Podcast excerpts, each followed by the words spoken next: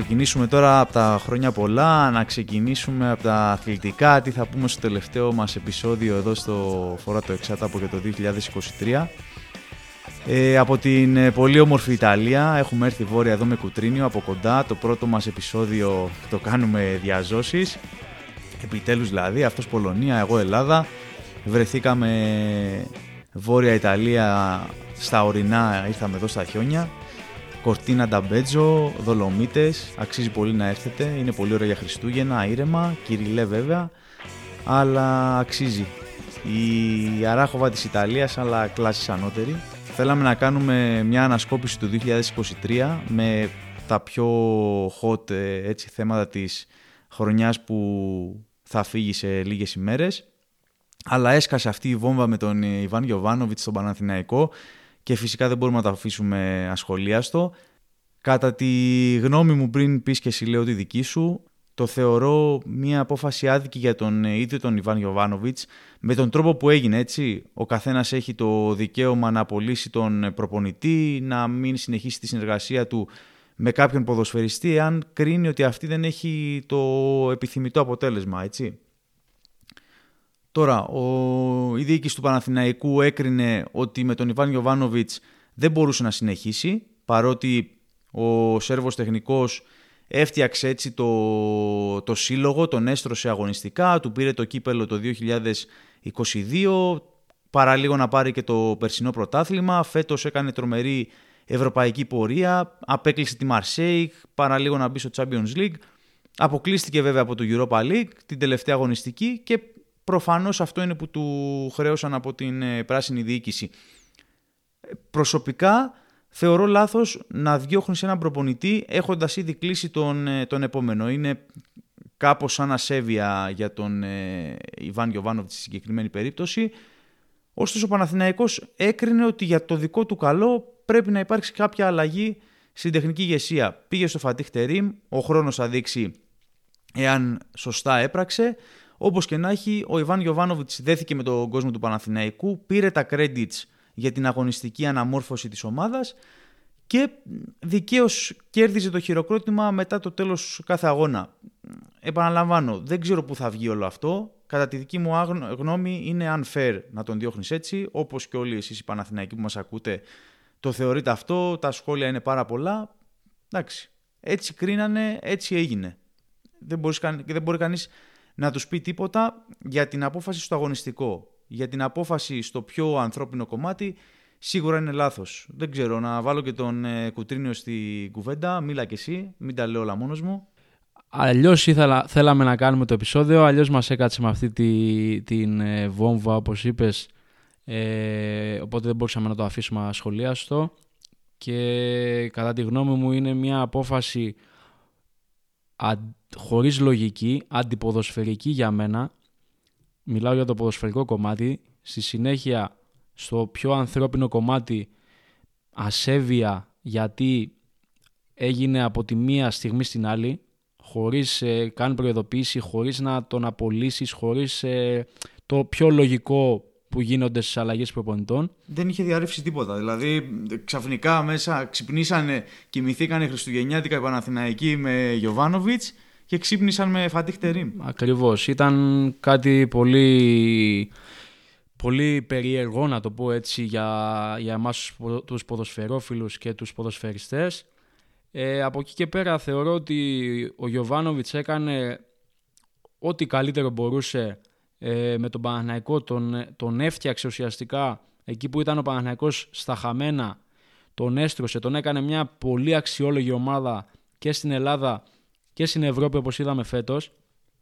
Σίγουρα του, δίνουν, του δίνονται credits για την αναμόρφωση της ομάδας, για το κύπελο, για το παραλίγο πρωτάθλημα που είπαμε το περσινό και για την φετινή πορεία, γιατί ο Παναθηναϊκός δεν είναι τόσο κακός φέτος. Ναι, δεν ξέρουμε το ποιο είναι το ταβάνι του Γιωβάνοβιτς. Δηλαδή, εάν φέτος έφτανε και δεν έπαιρνε το πρωτάθλημα ή δεν έπαιρνε το κύπελο, που είναι στο δύσκολο μονοπάτι του θεσμού, ε, θα λέγαμε ότι έφτασε στο ταβάνι του. Αυτό δεν, δεν το είδαμε ποτέ. Δεν θα το δούμε ποτέ. Δεν Μάλλον, το δούμε. ναι, γιατί εάν κατάφερνε να φτάσει στο κατάκτηση του πρωταθλήματος, θα λέγαμε ότι είναι ένας από τους πιο επιτυχημένους προπονητές στην ιστορία του Παναθηναϊκού. Αυτό δεν θα το μάθουμε ποτέ Και ο χρόνος, όπως είπα και πριν, θα δείξει αν έκανε καλά η δίκηση του Παναθηναϊκού.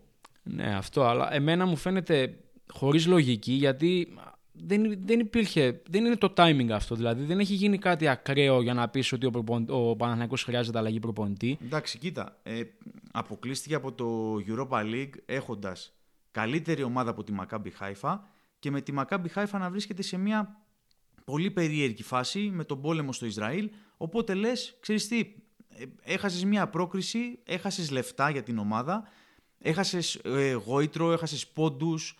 Αυτό να το καταλάβω, έτσι αλλά να υπήρχε ρε παιδί μου μια επικοινωνία προς τα έξω, μια διαρροή ότι πάμε για αλλαγή. Δεν μας κάνει ο Γιωβάνοβιτς. Του χρεώνουμε ας πούμε και το ότι δεν πήρε το πρωτάθλημα, εκεί να το καταλάβω. Να βγεις πέρσι και να πεις ότι από το συν 12 έχασες το πρωτάθλημα, να το καταλάβω και να πεις ότι ξέρεις τι, δεν μου κάνει ο Γιωβάνοβιτς, έγινε αυτό, τελειώνουμε εδώ τη συνεργασία. Ή τον διώχνεις τότε, εάν δεν σου κάνει, ή τον διώχνεις ακριβώς μετά τον αποκλεισμό με, την, ε, με τη Μακάμπη ευχαριστώντας τον. Δεν μπορείς να έχεις κλείσει έναν προπονητή και να τον, ε, και να τον διώχνεις έτσι με αυτόν τον τρόπο. Ή τον κρατάς και περιμένεις να δεις πώς θα πάει και η φετινή σεζόν στην οποία ο Παναθηναϊκός αν εξαιρέσεις τι, OK, okay, γκέλα για όλους μας η, το ματς με τη Μακάμπι που δεν κατάφερε να περάσει τον κρατάς φέτος, βλέπεις τι γίνεται στο πρωτάθλημα και στο κύπελο που είναι ο βασικός σου στόχος και μετά πράττεις αναλόγως. Τώρα αυτό είναι και α, χωρίς λογική για μένα, είναι αντιεπαγγελματικό σαν μια μεγάλη ομάδα να κάνεις κάτι τέτοιο, κατά τη γνώμη μου, και δείχνεις τεράστια ασέβεια σε έναν άνθρωπο ο οποίος σε, σε έφτιαξε ουσιαστικά δύο χρόνια τώρα, γιατί ο Παναγιακός, όπως είπαμε, ήταν στα χαμένα τα τελευταία χρόνια, τον έκανε μια πολύ υπολογίσιμη δύναμη όπως ήταν ο Παναγιακός παλιά και όπως πρέπει να είναι και επίσης παίχτες τους οποίους έφτιαξε ο Γιωβάνοβιτς που είναι πάρα πολλοί, μην αρχίσουμε να τους, ε, ονομάσουμε, να τους ονομάζουμε έναν προς έναν και κατά, κατά τη γνώμη μου είναι εντελώς λάθος το timing να γίνει όλο αυτό και ο τρόπος που έγινε, αλλά δεν μπορούμε να πούμε κάτι γιατί δεν ξέρουμε πώς θα γίνουν τα πράγματα τώρα με τον ε, Φατίχ Τερίμ και αν θα είναι στο, προς το καλύτερο ή προς το χειρότερο. Αυτό θα το δούμε στο τέλος σεζόν και θα πούμε αν τελικά εκεί θα, θα γίνει η σούμα, αν ήταν τελικά καλή απόφαση ή δεν ήταν. Ναι. Ε, εντάξει, για να το κλείσουμε έτσι με τον Ιωβάνοβιτς και να πάμε στα δικά μας, τύπα, στα περί της ανασκόπησης του 2023, εγώ θα βάλω κάτω ε, τα στοιχεία που ενδεχομένως να οδήγησαν σε αυτό. Είπαμε ότι έχασε το πρωτάθλημα από το ΣΥΝ 12, αποκλείστηκε από, την, ε, από τη Μακάμπι Χάιφα την τελευταία αγωνιστική των ομίλων, ενώ ε, είχε το πάνω χέρι. Βέβαια στην Ευρώπη το είπαμε και στο προηγούμενο podcast ότι ε, όλα μπορείς να τα περιμένεις, τίποτα δεν είναι σίγουρο. Παίζεις με μια άγνωστη ομάδα. Είχε κάνει τη νίκη στην πρώτη αγωνιστική με τη Villarreal και από εκεί και πέρα είχε μια ισοπαλία με, μέσα στη Μακάμπη και μόνο ήττες. Αυτό να το καταλάβω ότι το χρεώνανε. Επίσης να καταλάβω ότι το χρεώνανε τις μεταγραφές του καλοκαιριού. Γιατί ας πούμε ήρθαν κάποιοι παίχτες που ναι μεν είχαν καλό βιογραφικό. Α πούμε, ο Γέτβαϊ όταν ήρθε για εγώ είπα ότι πρόκειται για έναν πολύ καλό αμυντικό και θα κάνει καλή σεζόν. Δεν έχει ικανοποιήσει τις προσδοκίες. Ο Πάλμερ Μπράουν, ας πούμε, είναι τραυματία από την αρχή της σεζόν. Ο Βιλένα, ο οποίος εγώ είχα την εικόνα αυτού του παίχτη, δεν με γέμιζε και όντως δεν κάνει το κάτι παραπάνω, αυτό για τον οποίο τον πήρε ο Παναθηναϊκός. Ίσως εδώ να υπάρχει και, ξέρεις, μια, ένα conflict στις ε, μεταγραφές που κανείς δεν ξέρει πώς λειτουργεί εσωτερικά η ομάδα, πόσο μάλλον τα τελευταία χρόνια και στην προκειμένη περίπτωση ο Παναθηναϊκός με τον Ιβάν Ιωβάνοβιτς. Ενδεχομένως να του χρεώνουν αυτά στα εξωαγωνιστικά ε, πέρα από το πρωτάθλημα και την Ευρώπη. Από εκεί και πέρα έκανε πάρα πολύ καλά. Έκανε την ευρωπαϊκή πορεία μέχρι, μέχρι εδώ. Έκανε την περσινή πρωταθληματική πορεία. Πήρε το κύπελο οκ, έχει και τα συν και τα πλην. Βέβαια, ε, τα συν για μένα είναι περισσότερα. Τώρα, εάν κρίνεις ότι δεν σου κάνει προπονητής, τον διώχνεις με έναν πιο φυσιολογικό τρόπο. Αυτό, αυτό ακριβώς. Και εγώ δηλαδή που τα βάζω κάτω, όπως τα είπες και εσύ, τα συν είναι πάρα, πολύ παραπάνω, θα έλεγα, από, το, από τα πλην. Οπότε, συν αυτό ότι ε, τα θετικά είναι πιο πολλά από τα αρνητικά όσα έχει προσφέρει, Συν το ότι ο τρόπος που έγινε, εγώ το θεωρώ τελείως λάθος. Μπορούμε να βγούμε, μπορεί να βγούμε τελείως λάθος και εμείς στο τέλος της σεζόν. Ε, δεν ξέρουμε, αλλά αυτή τη χρονική στιγμή το θεωρώ, το θεωρώ πολύ λάθος και, και με τον τρόπο που έγινε και το, το timing. Ναι. Ε, αυτό, το, αυτό που έγινε σήμερα, το έβαζες ε, μέσα στα top ή αν είναι το top ε, των όσων συνέβησαν φέτος στην Ελλάδα, για να το πάμε έτσι και προς την ανασκόπηση. Γιατί ας πούμε εντάξει υπάρχει το double της ΑΕΚ, υπάρχουν οι ευρωπαϊκές πορείες, υπάρχει και το χριστουγεννιάτικο μπαμ με την ε, απόλυση του Ιβάν Γιωβάνοβιτς.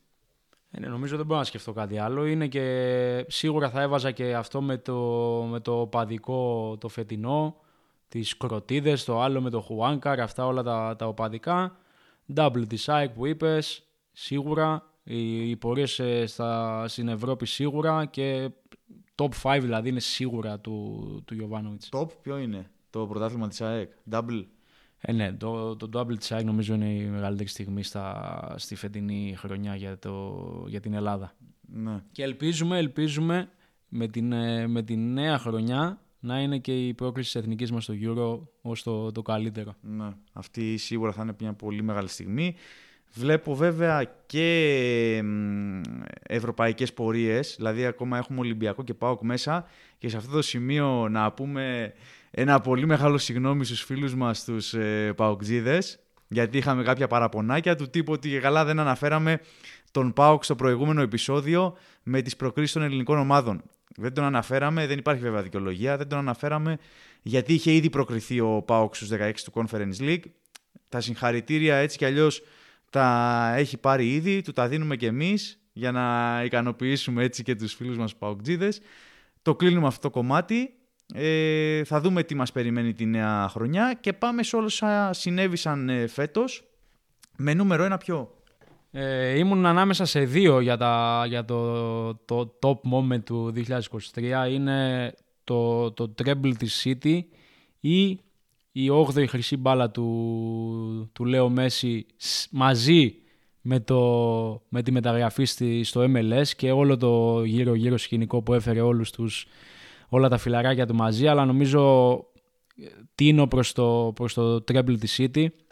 Ήταν κάτι που όλοι νομίζω περιμέναμε να γίνει κάποια στιγμή και όλα αυτά τα, τα τελευταία χρόνια κάτι γινόταν στο Champions League κυρίως και και πατούσε εκεί την μπανανόφλουδά της και έχανε το, το τρόπο είτε στα, στους 16 είτε στους 8 είτε στα ημιτελικά. Τώρα έφτασε η, η στιγμή της και για μένα είναι η, η top στιγμή του, του 2023. Εσύ; Εντάξει, κοίτα, από το 2022 που αποκλείστηκε με τον τρόπο που αποκλείστηκε στο Champions League από τη Real Madrid και την επόμενη χρονιά της το γύρισε πίσω, σίγουρα είναι το Champions League της City Απλά ε, κούμπωσε όλο το, το δωράκι ωραία με το κύπελο Αγγλίας και το πρωτάθλημα. Εντάξει, στην Αγγλία τα είχε σαρώσει όλα. Το επόμενο βήμα ήταν το Champions League. Το πήρε και αυτό με τον Pep Guardiola, το μεγάλο αποθυμένο των, ε, των ε, Αράβων.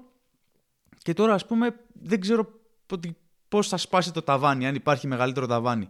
Πήρε και το Παγκόσμιο Συλλόγων χθες προχθές πότε ήταν. Ναι, τα πήρε όλα. Εντάξει. Ε, top moment το treble μαζί με το παγκόσμιο κύπελο. Δεν νομίζω ότι υπήρχε περίπτωση να το παίρνει κάποιος άλλος. Δηλαδή θα το έκανε το 4 στα 4. Όσο και αν πόνεσε το, το Champions League ο τελικός, που δεν ήταν τόσο καλύτερη από, από εμάς, αλλά OK. Okay, κάποια στιγμή έπρεπε να το δώσει ο Θεός στη City. Ε, ναι, Εντάξει, το, η καλύτερη μπάλα έπαιξε. Τις ε, ιδιοφυΐες του και τις σκέψεις του Pep Guardiola τις είδαμε στην πράξη. Λογικό και επόμενο κάποια στιγμή να έφτανε στην πηγή με τη City. Και να δούμε αυτό που είπα και πριν από λίγο. Πώς θα καταφέρει η City να σπάσει το ταβάνι της. Ποιο είναι το, το ταβάνι της. Ποια χρονιά ήταν, είχε, σπάσει, είχε πάρει η Μπαρτσελώνα 6 τίτλους, τα είχε πάρει όλα, νομίζω δεν είχε αφήσει τίποτα. Ε, είχε πάρει ας πούμε τα αντίστοιχα Super Cup Ισπανίας, ε, είχε πάρει το, το Super Cup Ευρώπης, είχε πάρει το παγκόσμιο. Ό,τι πεζόταν. Ναι, ό,τι πεζόταν το είχε πάρει. Ε, νομίζω ότι το επόμενο στάδιο της ε, Manchester City είναι αυτό, να τα πάρει όλα πια. Ε, ναι, οπότε αυτό που, που ήταν το κοντινό στο, στο νούμερο ένα μου ήταν η, η χρυσή μπάλα του, του Λέο Μέση. Δίκαιη, άδικη, είναι άλλη αλλού παπά Ευαγγέλιο αυτό. Εντάξει, το είπαμε και στο προηγούμενο podcast Το- που ναι. το είπαμε για τη χρυσή μπάλα. Λογικά είναι η τελευταία του Μέση και η τελευταία ανάμεσα σε CR7 και, μ, και τον Κοντό. Πήγε στην ε, Ίντερ Μαϊάμι που, οκ, εγώ δεν θα το πλησίαζα καθόλου στο τρέμπλ της Manchester City. Αλλά προφανώς. Πιο Α, πολύ ήταν η χρυσή ναι. μπάλα και το. ότι είναι Απλά η ρε παιδί τελευταία μου της. το, Η η τελευταία. γκλαμουριά, όλο αυτό το μέγεθος που πήγε και κούμπωσε στην ομάδα του, του Μπέκαμ που ξεκίνησε πολύ δυνατά, δηλαδή τα παστέλωνε φαουλάκια, τους ανέβασε πάρα πολύ. Νομίζω μέχρι να πάει ο Μέση δεν είχαν ε, νίκη. Πήγε ο Μέση, στρώσανε, έγινε όλος αυτός ο χαμός που έγινε, δηλαδή κόσμος πήγαινε μόνο για να δει το Μέση και με το που έβγαινε από το γήπεδο γινόταν αλλαγή Φεύγανε. φεύγανε.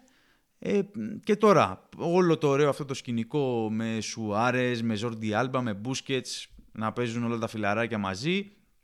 Η Μπαρτσελώνα προ επταετίας, κάπου τόσο, που ήταν όλοι μαζί. Εντάξει, ωραίο το σκηνικό, πολύ ρομαντικό. Το βάζουμε στη δεύτερη θέση γιατί είναι ο Μέση.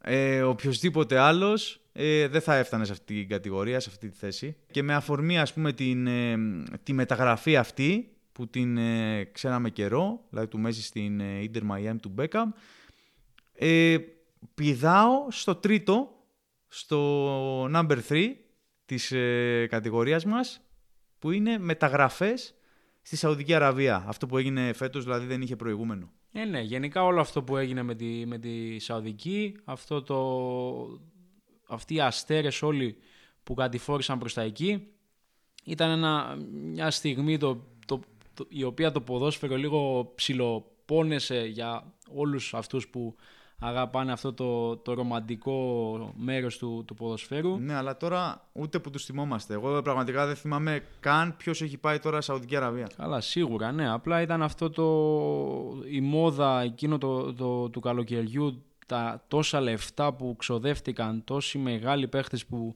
που πήγαν να παίξουν εκεί, που το αναλύσαμε και τότε με τον ε, Γκάμπρι Βέιγκα, νομίζω, σε, στο, σε προηγούμενο επεισόδιο, αν, ήταν, αν είναι καλό ή κακό. Ε, σίγουρα ήταν ένα σημείο του ποδοσφαίρου λίγο παρόμοιο όπως αυτό με την Κίνα κάποια χρόνια πριν.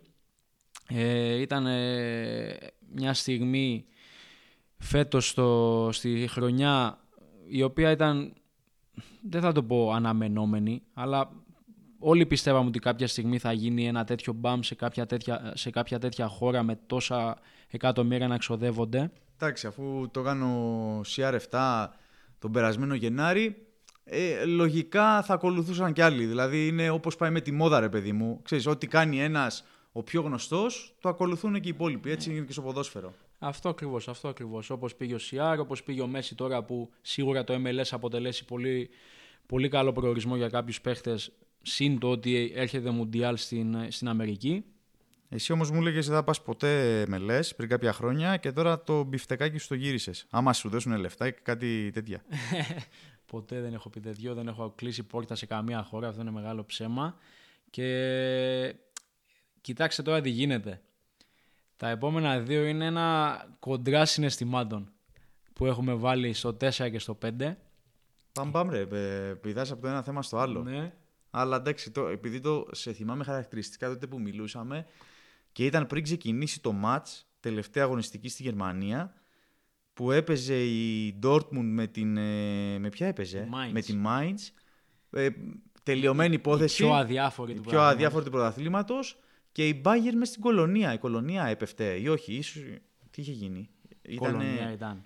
Ναι, μέσα στην κολονία ήταν. Που έχανε κιόλας και, η- και έχανε και η Dortmund στο, Α, μπράβο, ναι. στο γήπεδο της από τη Mainz. Το έκανε 0-2. 2 στο 30. Στο 30, ναι, και εντάξει, λιποθυμία. Αυτό είναι έτσι όπως έγινε το σκηνικό με την, Dort, με την Bayern να έχει πόσα πρωταθλήματα τα τελευταία χρόνια, να της το έπαιρνε η Dortmund.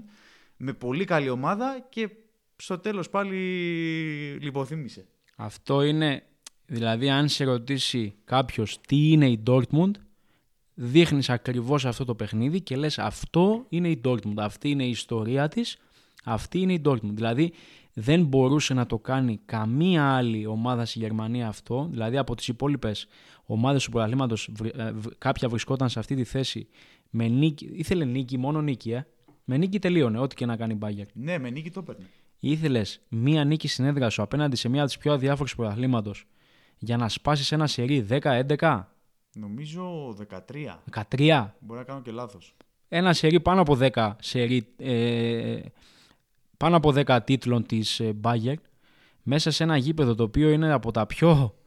Τι να πω για αυτό το γήπεδο, τα ξέρουμε όλα. Εντυπωσιακό. Ναι, από τα πιο ε, πιο καλές ατμόσφαιρες, πιο πολύ, πολύ δύσκολα ρε παιδί μου να, να παίξει εκεί μέσα, σε, ειδικά ένα τέτοιο παιχνίδι.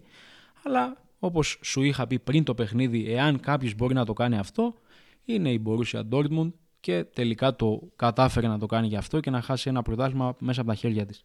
Ναι, ας πούμε αν δεν υπήρχε το treble της City και το story με τον ε, Messi, ε, έμπαινε top 1 σίγουρα. Δηλαδή με τον τρόπο που το κέρδισε και με, που το έχασε μάλλον και με το γκολ του Μουσιάλα στο τέλος είναι όλο αυτό το, το λένε, που χαρακτηρίζει τη Dortmund σαν ομάδα. Βέβαια απ' την άλλη, για να πάμε στο νούμερο 5 και να κλείσουμε με την ε, ανασκόπηση του 23, ε, πάμε στην ομάδα που 33 χρόνια περίμενε για να στεφθεί πρωταθλήτρια. Από το τελευταίο του Diego, Νάπολη πήρε το πρωτάθλημα με πολύ καλή ομάδα, πολύ καλή χρονιά η περσινή. Βέβαια έπεσε και πάνω σε Inter Milan Juve στα ψηλομέτριά τους, δηλαδή ευνοήθηκε από αυτό, νομίζω έφαγε και η Juve πέρσι ένα μείον 10, μείον 15 τι είχε φάει και μπούσταρε πάρα πολύ εκεί πέρα, αλλά όπως και να έχει παίρνει δικαιωματικά την πέμπτη θέση με πολύ καλή ομάδα, με πολύ καλούς παίχτες, ε, αφιερωμένος ο Diego, το, μαζί με το Μουντιάλ της Αργεντινής που έγινε το 22, γι' αυτό δεν μπαίνει στην ε, λίστα μας, μην μπερδεύεστε. Δεν ξέρω εδώ κάτι έχεις να πεις, η Ιταλία είναι, τα ξέρεις καλύτερα από μένα. Εντάξει, σίγουρα ήταν μια πολύ μεγάλη στιγμή για το, για το Ιταλικό ποδόσφαιρο και κυρίως για την Άπολη που περίμενε χρόνια, τόσα πολλά χρόνια ένα πρωτάθλημα και για τον κόσμο της που δεν την αφήνει ποτέ όσο χάλια και να είναι. Πάντα θα είναι εκείνα από τις πιο λατρεμένες ομάδες θα έλεγα και λόγω του Diego και λόγω της ιστορίας της στη, όχι μόνο στην Ιταλία, γενικά στον κόσμο όλο. Οπότε ήταν πολύ, ένα πολύ μεγάλο γεγονός αυτό. Το περιμέναν σε όλη τους τη ζωή κάποιοι. Ε, όπως είπες σίγουρα ήταν ένα σημείο το οποίο οι τρεις μεγάλες είχαν τα θεματάκια τους. Αν και η Ίντερ που ήταν πιο κοντά θα μπορούσε να κάνει κάτι αν δεν αυτοκτονούσε σε μερικά σημεία κλειδιά του πρωταθλήματος αλλά δίκαια το πήρε η Νάπολη, έπαιζε εκπληκτικό ποδόσφαιρο και κατά πολλούς τότε λέγανε το καλύτερο ποδόσφαιρο στο, στον κόσμο και πολλοί την βάζανε τότε όταν είχαν γίνει κληρώσεις για, το, για τα προημετρικά του Champions League την είχαν πει ότι θα πάει στο τελικό. Εγώ δεν το, δεν το έβλεπα αυτό, κυρίως λόγω της απειρίας της στην Ευρώπη, όσο καλή μπάλα και να έπαιζε, το είδαμε στα παιχνίδια με τη Μίλαν αλλά σίγουρα ένα από τα, τα πιο ωραία moments του, του 2023 αναμφίβολα. Και για να κλείσουμε, το top 6 βάζω και ένα δικό μου μέσα. Top 6, ίδρυση φορά το εξάταπο. Top. Σωστό, σωστό. ναι, μπαίνει στο, στο νούμερο 6. Έπρεπε να το πούμε στο 1, απλά είμαστε λίγο... Εντάξει, είμαστε φιδωλοί ρε παιδί ναι, μου, ναι. να το πάμε, μην γίνουμε πολύ γραφικοί. Ε, φορά το εξάταπο, αυτό ήταν το τελευταίο επεισόδιο για το 2023. Να ξεκουραστούμε κι εμείς λίγο, να πάει και ο Κουντρίνιο στα Παρίσια του μετά, να έρθει στην Αθήνα, γυρνάω εγώ, δουλίτσα, πρωτοχρονιά κλπ. Ε, μαθαίνουμε ακόμα. Με τον καιρό θα στρώσουμε, ετοιμάζουμε και καινούρια πραγματάκια. Με τον καιρό θα έχουμε καλεσμένους. Το λέω σε κάθε επεισόδιο ε, να βρούμε είναι και με το χρόνο, έτσι. Και οι, αυτούς που θέλουμε να φέρουμε ε, παίζουν στις ομάδες τους, έχουν τα πρωταθλήματά τους, έχουν τα προβλήματά τους. Κάποια στιγμή θα τους ε, φιλοξενήσουμε. Το κάναμε με τους τραυματισμούς, φέραμε τον ειδικό να μας τα πει. Μπορείτε να τα ακούσετε στο επεισόδιο εκείνο. Ε, αυτά. Ε, με το καλό η νέα χρονιά ε, να σας βρει όλους και να μας βρει όλους μαζί υγιείς, δυνατούς, να ασχολούμαστε με το ποδοσφαιράκι μας που τόσο πολύ αγαπάμε. Να περάσετε όλοι όμορφα με τους ε, δικούς σας. Καλές ε, γιορτές, καλή πρωτοχρονιά και με το καλό από το 2024. Όπως τα είπε ο Θανασάρας, καλή χρονιά σε όλους με υγεία και τα λέμε στο φόρα του Εξάτα από ανανεωμένη ε, από το νέο έτος. Καλή χρονιά σε όλους παιδιά.